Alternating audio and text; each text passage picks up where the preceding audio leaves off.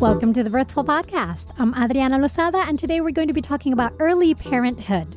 Going from being a non-parent individual to being a parent duo is an immensely transformative process that rocks any couple's world. Elly Taylor will take us through the 8 stages that you can expect to navigate as you grow together as a family. Stay tuned. This episode of Birthful is brought to you by Simply Breastfeeding, a prenatal breastfeeding course to help nursing parents feel confident with their newborns. Learn more at birthful.com/simplybreastfeeding and use the code BIRTHFUL for 15% off. This episode of Birthful is also brought to you by Expectful, an evidence-based guided meditation app created specifically for those trying to conceive, pregnant, or new moms. Learn more and sign up for a free 2-week trial at expectful.com/birthful. The Birthful Podcast, talking to maternity pros to inform your intuition. Hello, mighty parents and parents-to-be. As always, thank you so very much for listening and for all the love you give the show. And if what you hear is helpful, please make sure to subscribe so you don't miss a thing. And if you'd like to further support this podcast, then support its sponsors, who, for this week's case, are Simply Breastfeeding and Expectful. Also, quick reminder that if you're around 29 to 34 weeks pregnant or near that, this is the perfect time for you to start preparing with life with a newborn. And to do just that, check out my postpartum preparation course called Thrive with Your Newborn at birthfulcourses.com. The whole thing is online and you get immediate access. This is content you will not find in your childbirth education classes or in your newborn care classes, but it is super, super helpful. So do yourself a huge favor and go sign up right now at birthfulcourses.com. All right, today's renewed episode is with the amazing Elly Taylor, who lives in Australia. And during the recording, it seems apparent that we are experiencing significantly different seasons, being, me in the U.S. and she in Australia. Elly Taylor is a relationship counselor, independent parenthood researcher, and author of the award-winning book, Becoming Us, which is an amazing book. Elly began trying to get her head around the whole parenthood thing over 20 years ago when she and her husband were blindsided, as many of us are, by the changes and challenges they experienced as new parents. After she discovered most other parents were blindsided too, she wondered why they weren't being prepared for this. So fast forward to now, and Elly is the founder of Becoming Us, an organization created to teach professionals her research and evidence-based approach to the transition into parenthood and to support mothers, fathers, partners, and families to thrive. Elly lives in Sydney with her firefighter husband, their 3 children, and a bunch of pets. So here's the interview. Elly, so very glad you're here. I'm thrilled to be talking with you, Adriana. I'm so excited about this. It's great. Thank you very much for having me on. Absolutely. And I'm so excited also that we figured out the time difference and sorted that out. Yes, it's a challenge, isn't it? Because I think you've got 3 or 4 different time zones over there, and we've got about the same number here. So anyway, we did it. Yay. We made it. So, we did. Tell us about these 8 stages. Yeah, sure. Well, it's been such a journey for me, discovering the stages. I have to kind of say that it's something that I experience with my husband before I actually could look back and think, what the heck happened to us. And how it came about was that I, as you said, became a new mother at the same time I was studying psychology and working as a relationship counsellor. And so I was really observing what was happening to me as I became a mother and my husband as he became a father, and what we were going through as individuals, and then how that was impacting on our relationship. And then, I was seeing client after client after client that were basically all going through the same sort of stuff at the same time. And I thought, why weren't we prepared for this? Why don't we know about this stuff? I paid to do private antenatal education and read everything I could get my hands on and really kind of studied up. I thought I was really, really well prepared for parenthood. And yet I found this really big knowledge gap, this really big, you know, gap between before and after. And that there was a transition for me as from a woman into a mother, a transition for my partner from, a man and a husband into a father. And then also, you know, like a transition for our relationship. And so I started really studying this transition and really wanted to kind of simplify it, break it down, get my head around it, I suppose, so that I could, you know, walk my clients through it. You know, we were all struggling, we were all overwhelmed, and all unprepared for what was going on. So looking back, and you know, this was 15 years that I'm talking about that I was working on it. I really sort of discovered that parenthood isn't so much a journey. You know, people describe it as a journey, but really it's more like an adventure and an endurance sport, kind of all rolled into one. Mm-hmm. And so I kind of looked at it from that perspective. It's a big deal, you know, like it's huge deal. It's a big deal. You know, we send couples off with a bon voyage card, but really we should prepare them for. Have you got that show Race Around the World over there? Do you have a TV show, Race Around the World or Survivor? Oh, the Amazing Race, we call it. The Amazing Race, yeah. Okay, you know, like this is what we should be preparing couples for. You know, not congratulations and good luck. We should be preparing them for, you know, something a little bit more intense than that. Yeah, so, because and you get parents. I mean, I hear it over and over again that once they're going home, if they haven't had a home birth, if they're going home with a baby, that's like their first big realization of, oh my goodness, they're going to let us leave here with this baby. Just the two of us. Qualified for this. It's often overwhelming, isn't it? And, you know, and we get so much care and support leading up to the birth. It's kind of like, okay, well, this is somehow going to continue or, and it's almost like this expectation of, okay, well, if I wasn't prepared for after the baby, maybe that's because I don't need to be prepared. Maybe it just comes naturally. Maybe it's just something that we figure out, you know, and in a lot of ways we do, but the figuring out can be really challenging. So I wanted to make it simpler. I wanted to make it easier. And I wanted more than anything to provide more support for couples. I wanted a framework for them. I wanted some structure for them so that they could prepare, will be supported through the stage that they're at, but also be able to prepare for the next one. Mm-hmm. Because I found that there's challenges in each stage that, you know, I was going through with my husband and my clients were going through. And I thought, gosh, you know, if we could prepare parents for each stage and give them some insight into what they can do, then that would be great. And even just talking about it and letting, because I don't think people realize, they think, oh, yeah, I'm going to become a mother, I'm going to become a father, and that's going to be all about the baby, and now I'm a parent. But nobody really talks about how that messes you up in the head because it's changing your identity, like at your core. Absolutely. Nobody talks about the birth of a mother or the birth of a father. Exactly.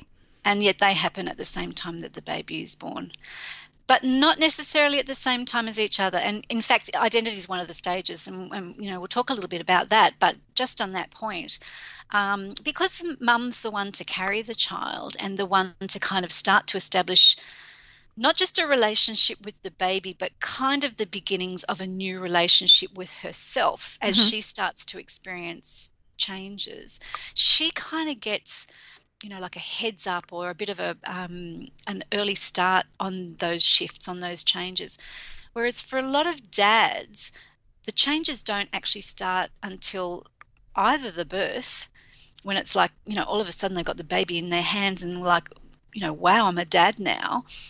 Or sometimes even for them when they start to interact with the baby, when the baby's a little bit older, you know, does it really start to sink in what being a father means. Mm-hmm. So there can be this kind of disconnect, I suppose, between couples as they become parents, as they, you know, experience their own changing, and they can often change at different times of each other, and that can cause conflict for a lot of couples.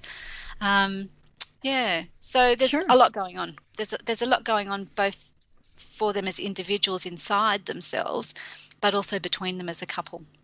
So take us back to the beginning. And before we start, I'm going to just try to create a space to understand who we're talking about, because we talk about dad and we talk about father, but does this apply only to different sex couples, or will it apply also for same-sex couples? It absolutely applies for same-sex couples, and it also applies to couples who are adopting. So parents, regardless of gender, sexual orientation, how they come to be parents, basically all go through the same 8 stages. There are differences, but it applies to all parents, even parents who are having a second family. It's pretty much universal. That's what I found both in my experience counselling, but also the research supports that as well. Yeah, we these are changes as people. Fantastic. Yeah. So I want to clarify that when we talk about dad and father, we're just using that because it's kind of what we're used to, but we mean all couples. All couples. Yes, yep, absolutely. And then now maybe the interaction won't happen so much because it's only one person, but do you see the stages kind of also happen for a single parent? This is specifically about couples?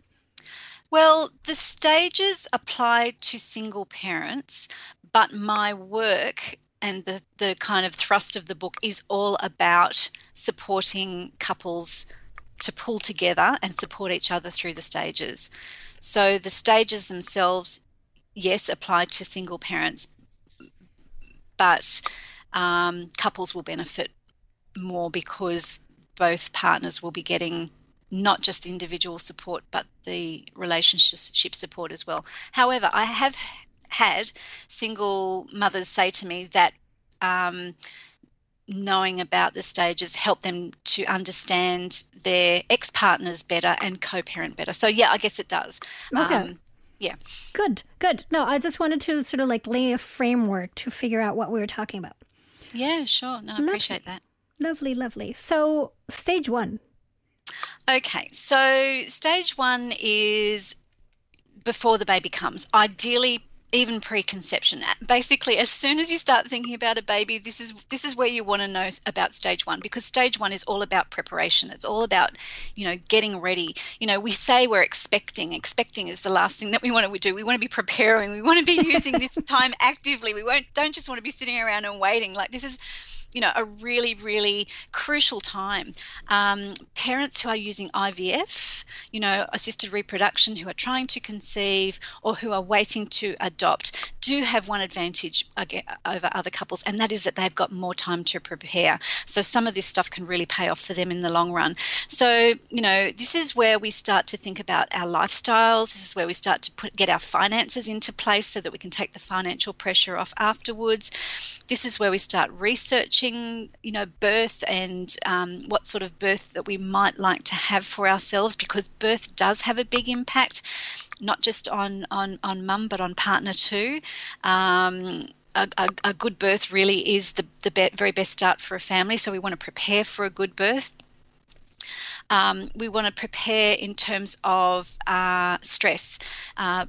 Being pregnant can be stressful because there's lots of changes on the horizon. Aspects of birth can be stressful if it doesn't go according to plan. Early parenthood can certainly be stressful. So when I'm working with expecting parents, I talk about the importance of regular family-friendly stress relief that you can maintain afterwards. So getting into a good routine now that you can continue or pick up soon after the baby born is really, really important. So pre-baby preparation. The other big thing that I work on with couples is looking at their communication styles, because it's often quite a shock for couples how communication kind of has to change after the baby's born.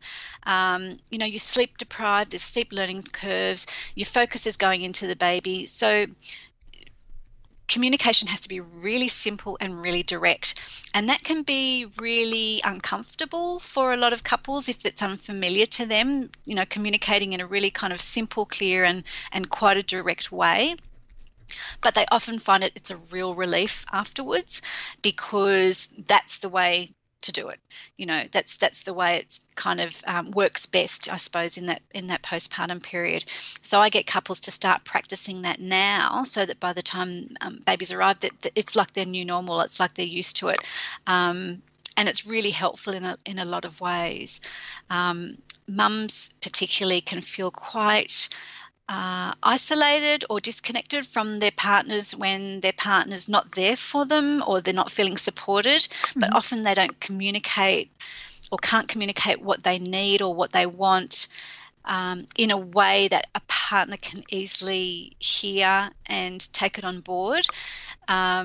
So, communication and stress relief probably are the two big things to work on before baby. So that's step one.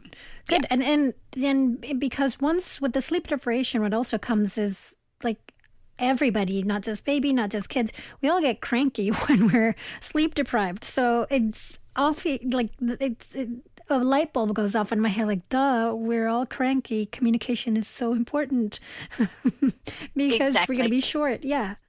We are going to be short, but so it's better to be intentionally positive, nice short than yes. cranky, irritated, frustrated, get off my back short. So fantastic. Yeah, so keep it simple, sweetheart. So that's stage one. Breastfeeding, it may be natural, but that sure does not mean it's easy. It's a learning process for both you and baby, and like most learning processes, it takes a lot of trial and error. However, this trial and error can sometimes come with a lot of crying, and not necessarily only from your baby. Help lessen the crying and frustration by arming yourself with some solid knowledge. A great way to prepare for this is by taking the Simply Breastfeeding online class created by breastfeeding experts Cindy and Jana. In their class, you'll learn to recognize what your baby is telling you and how to meet your baby's needs starting in the very first hour after birth. You'll also understand the basics of breastfeeding and be able to return to them if you encounter difficulties, and you'll feel confident knowing the answers to most frequently asked questions. Lessen your anxiety and frustration and relax knowing you've got this. Go to birthful.com/simplybreastfeeding to learn more. And as a Birthful listener, you get 15% off if you use the code BIRTHFUL when you register. Go to birthful.com/simplybreastfeeding or click the link on the show notes to get you on your way. And we're back talking with Elly Taylor about the transition into parenthood. So Elly, we did stage one. What's stage two? So stage two is what I call nesting or build a nest. And that's where, you know, you've got your baby either at home if you've had a home birth, or you take your baby home and you give yourself time just to hunker down and recover. Birth is a big deal. You know, it's very taxing in lots of different ways, not just physically, but psychologically, emotionally, and even, you know, this is true for dads and partners too. So it's like, you know, give yourself time to recover. Give yourself that fourth trimester to really just recover. That's your goal. So I see so many couples that rush to get back to, you know, the old normal, but becoming a family is more about discovering and working together to support each other with what the new normal is going to be. And that takes a lot of, you know, learning and being prepared to grow and being open to just absorbing what's going on around you, which can be a lot more tiring than most couples actually realize. You know, there's a lot going on. You've taken a slice out of a maybe busy, overextended life, so it doesn't feel like there's a lot going on. But there's a lot going on a completely different level. You know, yes. A lot of learning, a lot of absorbing that's really easy to skip over and easy not to notice. And so I really encourage couples to kind of carve out, protect that time, make a space, keep the outside world outside the front door. It can wait, and really just, you know, create that nest for, you know, relaxing, recovering, and just bonding as a new family and making those mental, physical, and emotional adjustments. Yeah, and making themselves a priority. I love that, keeping the outside world out, because you feel, oh, everybody wants to meet the baby. They can wait. The baby will still be there. baby's going to be there for a long time. You know, I even, you know, some couples like to just have a period of time where it's really just them, you know, like a couple of days or whatever, a week or whatever, where it's just them finding their feet without outside influences coming in and influencing that. And we are very susceptible to influences. We're very vulnerable at that stage. You know, we're really kind of ripe and raw. So it's really just protecting that space. And I know that that's an issue for dads particularly, where they can feel quite excluded if, you know, there's lots of mainly women, you know, in-laws and sister-in-laws and mother-in-laws and that sort of thing coming in and kind of taking over a little bit. And, you know, dad's finding his feet too, just establishing his own relationship with the baby and his own confidence, and creating space for that can be really beneficial in lots of ways in the long term. So something to really think about and consider. In fact, lots of couples have a birth plan. I think it's equally important to have a postpartum plan. Yes. And plan for that time and how you're going to use it. Yeah. I'm a huge believer of the postpartum plan. I use it all the time, and I have like free resources for it on my website. So we should compare. Fantastic. I've got one too. So yeah, great. Well, there you go. There's resources out there. That's wonderful to hear. Yeah. So stage three. So stage three is sorry, I'm like rushing you through, but we've... No, that's fine. Stage three is quite challenging because it's all about adjusting expectations. And this is where couples start to really begin to realize that life with a baby might not look like they thought it would. You know, we've got these Hollywood ideals often of what to expect. I'm doing speech marks with my hands. And this is where reality starts to sink in, and it's like, oh, okay, well, you know... this is the reality of it. This is what life is going to really be like from now on. And depending on how realistic couples' expectations were going into it has a big impact on how they adjust afterwards. So if their expectations or their standards or their imaginings were super high, some couples can come, you know, down with a bit of a thud. But for others who maybe grew up with a baby in the house or had close friends who've had babies recently and who've seen a glimpse of what life is like and, you know, what it means to be a parent, then they are going to, you know, move through more easily this particular stage. So really important in this stage to be able to talk things through. That helps expectations to come in line with reality. With your partner, with other mothers, ideally, really important to start forming relationships with other new mothers at this time, either locally in your community or online through, you know, Facebook or social media, because other new mothers are going to be going through it too, and you know that it's absolutely normal and that you're not alone, and what the new normal kind of is, and that way you can start to adjust to it. And I tell parents not to make the mistake of thinking that your picture from before the baby is how it should be or what it's like or what normal is, and trying to fit everything into that picture. You can put an awful lot of pressure on yourself and an awful lot of pressure on your partner that way.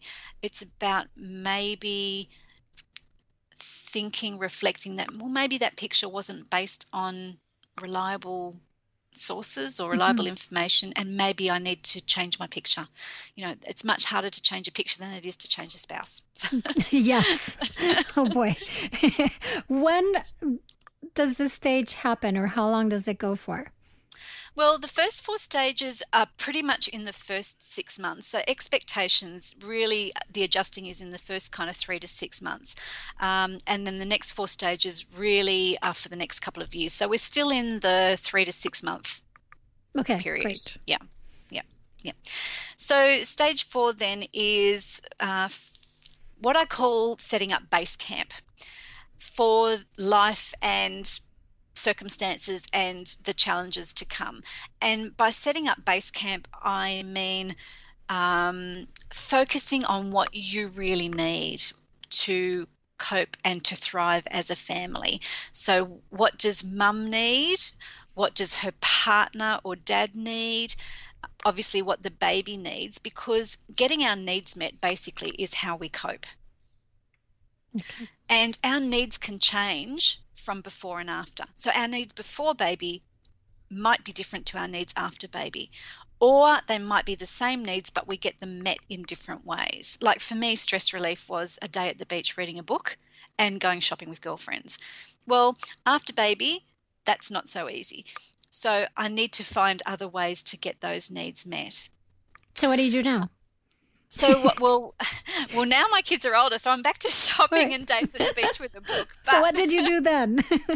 Oh, look, lots of different things. I found that, good nutrition became really important, particularly because I was breastfeeding. It's really focusing on the simple things. Good nutrition, staying hydrated, regular stress relief. So I used to just put the baby in a pram or actually in a sling. You've got slings there, you know what I mean, baby yes. wearing. Yes. Put the baby in the baby. I don't know if it's called the same thing, but the sling, and take the baby for a walk. Later on it was a pram. Go outside. I killed lots of herbs because I'm a really lousy gardener, but I really enjoyed being outside in the sun and with my hands in the earth. That grounded me. That helped me to just, get outside of the four walls of the house. Talking with my best friend. I was so lucky. My best friend had a baby who was 6 weeks older than mine. So we were going through the things at the same time. We'd talk every day on the phone. Talking things through with my husband when he was home. Yeah, so talking, nutrition, exercise, and doing something that just kept me grounded. I'm quite creative, and I'd never made time for my creativity really before I had a baby. I was very career focused. So I started doing crocheting and needlework and colouring books. I've got, adult colouring books. I love them now. I've just discovered them recently. Oh. Yeah, really great. Mandalas, beautiful yes. mandalas, colouring. Yes. Yeah, something that connects you just to you, regardless if it's you, the person, or you, the mother, something that just is you, I found really grounding. Perfect. Really grounding for me, helped me to cope, yeah. Those are great examples, thank you. Yeah, no, my pleasure. So keeping things simple, prioritising and working out what you need, what your partner needs, and supporting each other in getting those needs met. This is where you really sort of, if you haven't before now, you get together a support system so it takes the pressure off just the two of you, because it does take a village. It did take a village. We've lost the village, sadly, but it really does take a village. And so if you haven't done it in the preparation stage or the nesting stage, now is the time to, build base camp. So important. And that takes us through stage 4. Let's take a break and we'll be back with stage 5. Hey, mighty ones. It is not uncommon for stress levels to go up while you're pregnant. You may be worried about the health of your baby, or maybe you're anxious about the birth, or maybe you're wondering how you're going to afford all the extra cost. Or maybe you're just guilt-ridden because you're not eating well and exercising and doing all those little things that everyone is telling you to do for the sake of your little peanut. Fortunately, there is one little simple thing you can do that won't take up more than 10 minutes per day and will improve not only how you feel about all these things I mentioned, but also your birth, the health of your baby, and your own immunity. That little thing is meditation, and yup, it can do all this and even help reduce your pain during labor. Don't know where to start? Easy peasy. Check out Expectful, an evidence-based guide meditation app created specifically for new, soon-to-be, or expectant moms. Learn more and sign up for a free 2-week trial at expectful.com/birthful. And don't forget to add the /birthful part so they know who sent you. And we're back talking with Elly Taylor about the transition into parenthood at different stages. We've finished stage 4, and so... So that takes us to stage 5, which is, again, in the first 6 months. What couples often don't realise is that they are biologically primed when they become parents to be sensitive to their baby, sensitive to their baby's emotional cues, their baby's non-verbals, their signals, their signs, so that they can meet their baby's needs. Well, that means that they're also more sensitive to each other. So both mothers and fathers, same-sex partners, often experience themselves as being more emotional than normal. So the highs are higher, the lows are lower, and everything in between. And they're often not prepared for this. So they're overwhelmed by their own emotions, but they can also be overwhelmed by their partner's emotions. Now, this applies more to dads, that they can become more emotional but not necessarily show it. Uh-huh. So they might have more going on inside, but not actually showing it. But it's really important for their partner to be aware of that and to make some space for that and to be willing to draw it out and to, because, you know, they're growing too, and they're establishing their own sense of identity, and they're adapting to changes that probably aren't as big as what mum's experiencing, but also the biggest changes that they have ever experienced in their life before. Right. It's easy to miss that. You know, it's easy not to be aware of that stuff. And dads often don't disclose it because they can see that, you know, mum's already overwhelmed. She's already got lots on her plate and they don't want to bother mum. But it's important for couples to know what's going on for each other and to know how to manage these new emotions and to make room for them. And when we can, this can actually be quite transforming for a couple. And I found that it was quite transforming for me too. It was difficult transformation, but a really, really good one. My experience, I had a really great birth experience and I felt stronger than I'd ever felt before. Like what I'd endured, and I think the enduring part, even if it's a difficult birth, you endure something even more. It just gave me a new sense of my own kind of inner strength. And also having a baby made me want to be more assertive. You know, I wasn't a very assertive person by nature. And having a baby somehow made me want to be more assertive. So I actually became more assertive in my relationship. And I had to become more assertive to get my needs met. So this is something that started in the previous stage. But it was about me learning to articulate my needs and be who I was becoming in a more assertive, which is a very respectful way. And the interesting thing was that the process was almost opposite for my husband. He was becoming more vulnerable. He was becoming softer. He was becoming, you know, more raw, I suppose, as a father and having this new baby in his care.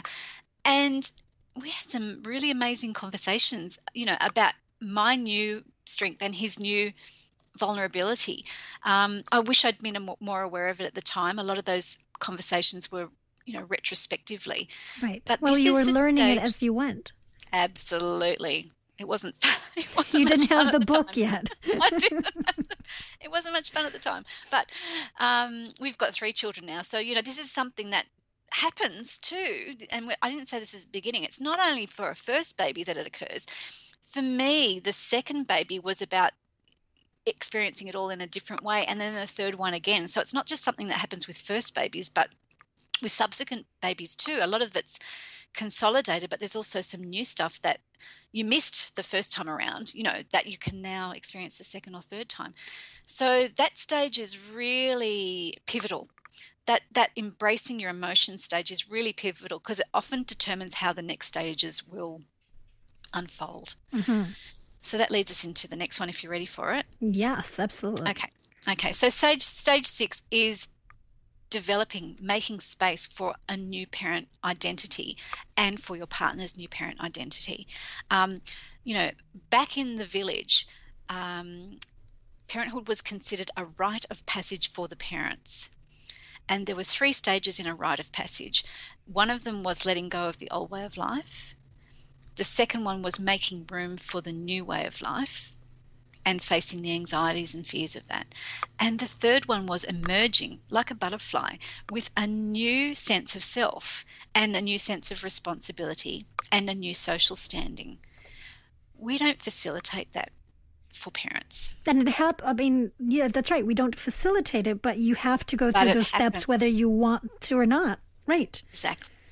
We don't facilitate it, but it happens. And so they're often experiencing it, but not understanding what's actually going on, and often thinking that there's something wrong with them, that they don't recognize themselves, that they feel like they're going crazy. And this can often lead to postpartum depression and anxiety.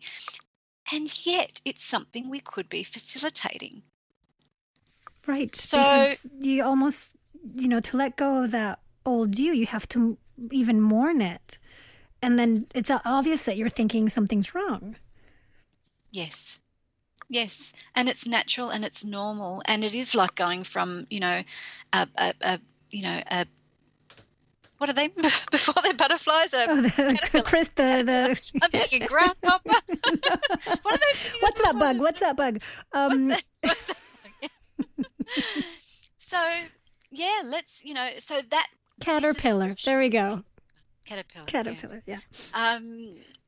So we need to, couples need to know that it's purposeful, that the struggles lead to a result, and it's a beautiful result, and to embrace what's going on for them. It's beautiful for mothers to embrace this new strength and this new sensitivity, and it's beautiful for fathers and for partners to be able to embrace that side of themselves. I felt like becoming a mother kind of made me a whole person.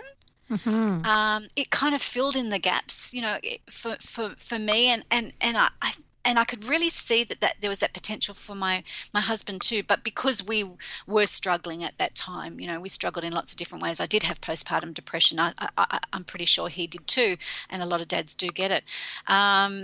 So step 6 is all about embracing that new sense of identity and the self-esteem that goes with it, because if we don't think that what's going on with us is normal and for a good reason, our self-esteem can really drop, and that happens for a lot of new mums. But if we can see that the changes that we're going through are leading to growth and to wholeness and to being well-rounded and fulfilled, then our self-esteem goes up. So that's the beauty of step 6 is to support couples to do that work. Love it. Mm. Yeah, so important. And it's all tied together. I can see it flowing. Go ahead. Yeah. Well, that's right. Each stage kind of builds to the next one. But as I said before, the first 4 stages are in the first 6 months. But identity and self-esteem can go for years. We can potentially be struggling with this stuff for a really long time. As with the next one, now stage 7 is negotiating differences. Most couples are really shocked to learn that 92% of parents experience more conflict in the first year after baby. When I tell that to some people, they're really relieved because they're in that 92%. Well, like we all are. Yeah.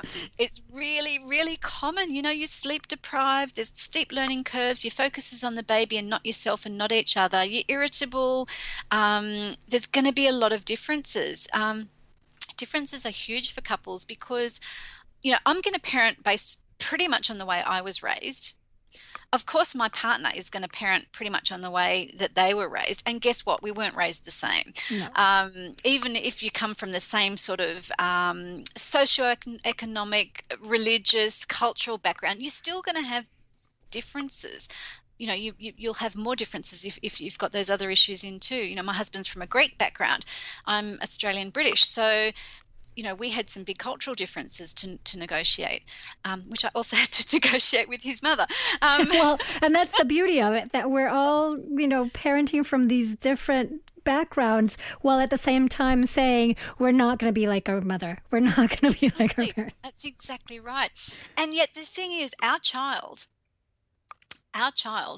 by design, inherits both our backgrounds. Right. So this is something that we need to learn to negotiate between us so that they can do that, so that it's kind of a cohesion for them. Otherwise, they're left kind of working it out as they grow. The more different we are in our parenting styles and in our, hopes, dreams, expectations, plans, goals, et cetera, for our child, the more stretched that child is going to be. So it's really up to us to come together as parents and learn how to negotiate all our differences. Now that's tricky. And I say, I use the analogy of an adventure, and I say, this is the mountain. This is the mountain that you guys have to learn to climb, and ideally you learn to climb it pretty much on the same trail and at the same time, because when you get to the top, it's all downhill from there. It's all easy from there. But this is the tough bit. It's learning to negotiate those differences that's tough. We both feel very strongly about our child. We both feel very strongly about the parent that we want to be for our child, but often those feeling strongly can be in conflict, and tend to be more so when you don't know about the previous stages and you haven't done the work in the previous stages. The conflict tends to be, tends to be more, an issue. Now, is there a way to prepare for this stage earlier on? Yes, absolutely. So the before baby preparation, it's the communicating, it's the being able to communicate respectfully and directly is huge. You know, all couples have got the same differences, but it's how they communicate those differences to each other that makes all the difference. So in before baby preparation, it's learning to communicate more simply and more directly. In the setting up base camp, it's if I get my needs met, if I know what my needs are and I know how to get my needs met, and you know what your needs are and you know how to get your needs met, and we are good at getting our needs met, there's going to be less conflict. Issues tend to blow up and become problematic when other stuff hasn't been addressed, like I'm tired, or I haven't been eating well, or I haven't had, you know, a night out for too long, and so my frustration isn't so much as you, it's that I haven't been getting my needs met. So if we can build in the steps of needs met, then the conflict, does that make sense, is less likely to be intense. Yeah. Well, if we feel better with in our own skin, then we'll be able to tolerate others. But yeah. If I'm feeling good in me, you know, you look better. Right. So again, the embrace emotions, you know, if we can embrace our emotions, if we feel comfortable with our emotions, if we can convey our emotions to our partner in a way that's not blaming of them for our emotions, then that way reduces conflict. If we're getting a better sense of ourself and our self-esteem is okay with the developing a new parent identity stage, then again, we're less likely to be in conflict. So all of the previous stages kind of feed into this one, for better or for worse. Great. Yeah. And then stage 8 is knowing how to maintain our connection with our partner, or knowing how to reconnect when we've become disconnected from them. And that's pretty much inevitable. You know, there's so much territory that we have to terrain, so much stuff that we have to traverse, that if we can know how to reach out to our partner and respond when they reach out to us, read their signals, we can connect in like a minute, in a second. Good quality connection takes no time at all. It's making eye contact and across a room. It's smiling at somebody. It's a pat, you know, it's putting your hand on the back when you know that somebody's struggling. You know, you've got this bond. You've got this bond with your partner. It's what probably brought about the baby in the first place. You know, it's about knowing how to maintain this bond and how to create it again after times of pressure or disconnection or stress. And this can happen at any stage. And in fact, there's ways to connect in every stage. But this is the big one for couples who've become disconnected through the stages, to know how to reconnect again. And this reduces stress, and it reduces their potential for both postnatal anxiety and depression. Is emotional, mental, relational, spiritual, sensual, sexual connection between partners is really what is the foundation for their family and for the rest of their parenthood journey going forward. Mm-hmm. And do you find that these stages feed back to each other? Like, it seems always almost like they're, and this might just be my own interpretation, but that they kind of loop around each other as you continue into new parts of your life and relationship? They absolutely loop around each other, because as soon as you're going through a period of stress, you know, let's say you've got a child, you know, a toddler who's sick, you know, and you want to go back to back to base camp. I say go back to base camp, and what does your toddler need? What do you need when you're stressed? And exactly, you loop backwards, and you loop back with subsequent children too. And then as your children grow and go through their own stages of development, you loop back and you go through it at a different level. Teenagers, I've got, you know, 2 teenagers, nearly 3 now. So we're looping back again, just reestablishing things, focusing on what's important, tuning out the other stuff that isn't, supporting each other, communicating, you know, talking about our feelings, staying connected through it all. So yeah, absolutely. It's continuous. Yeah, no, that makes sense. That makes total sense. And that you can always, like, for having difficulty communicating, then go back to the other ones and try to figure out, okay, well, yeah, I'm hungry, or I'm feeling this and it's not being acknowledged, or that I can see how they all connect and help each other out. They do, yeah. It's just, like I said, I really wanted to facilitate this process. I wanted to bridge the gap between before and after. And I wanted parents to know, what I'd experienced, but also what I know about how to support yourself and each other through this transition.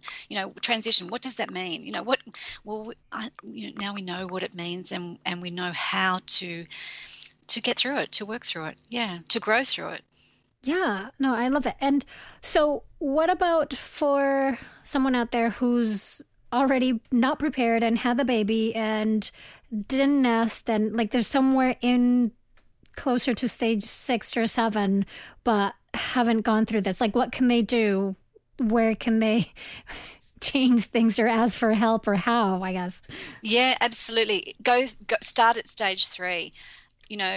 Often couples and parents are struggling because they haven't adjusted their expectations. They may still be having expectations that are too high or aren't in line with what their partner's capable of, or what the situation, is what's most helpful in that situation. So stage 1's before baby, stage 2 is nesting, but stage 3 you can go back to that at any time and look at your expectations, examine your expectations. I have a couple that I was working with. They're an elderly couple, and she's still waiting for him to be Prince Charming. She's been waiting a really, really long time, and it's she grew up in that era where she expected that the man would rescue her. Yeah, and we're working on this sort of stuff now, so it's never too late to kind of go back to that to the beginning. And the thing is, as she's starting to realize that that puts a lot of pressure on him, and he doesn't know how to do that, then I can see the adjustments happening in her, but what she's let go of makes more room for him. Mm-hmm. I love that phrase. Yeah, that's beautiful. It's really nice work to do with clients. So that's the beauty of it. You can do it at any stage. So go back to stage 3, adjust expectations, work out what you need where you are right now. Might not be what you needed at the beginning, but we always have needs, and getting them met where we are right now is how we start to cope. So start there and then work your way forwards again. Elly, it's been so fantastic. This is, I want to keep talking with you for hours and hours and hours more, but since we can't quite do that today, how can listeners get in contact with you or find out what you're doing, follow you, get your book, all those good things? Yeah, fantastic. Well, I love to connect with listeners and I love to connect with readers. So I have a website, it's ellytaylor.com. There's also some resources there about communication that parents can access. There's my social media stuff there. I love Facebook. I can't get off it. So say hi to me there. Eventually I plan on doing some more training for parents and professionals, and I'll be releasing some more information on that soon. So lots of ways. So sign up to your newsletter so they can know when these courses are going to start. Yes, please. Go do that, people. All right. Thank you so much. It's been lovely, and I'll be paying attention. I'll be signing up to I'm already signed up to the newsletter, but I'll be paying attention to everything you're bringing out. Fantastic. Lovely to talk to you, Adriana. Thank you. Mighty Ones, find the in-depth show notes for this episode at birthful.com, where you can also learn more about me, the show, Patreon member benefits, send me messages, and more. I'm also on Facebook or Twitter as @Birthful, so come say hi. And if you are looking to prepare for life with your newborn, then do go to birthfulcourses.com and sign up. Do it before baby arrives and save yourself a bunch of struggles. This episode was produced by me and made possible by you, the Birthful Patreon supporters, and by the wonderful people at Simply Breastfeeding and Expectful. The title song for this podcast is Vibe Ace by Kevin MacLeod, and the sponsorship song is Air Hockey Saloon by Chris Zabriskie. Find them both at freemusicarchive.org. Also, the Birthful podcast is part of the Parents on Demand Network. Find out more at parentsondemand.com. I'm Adriana Lozada. Please join me Friday when I'll be talking to a mighty parent as they share their amazing story here at the Birthful Podcast, because no one stays pregnant forever. Thanks so much for listening.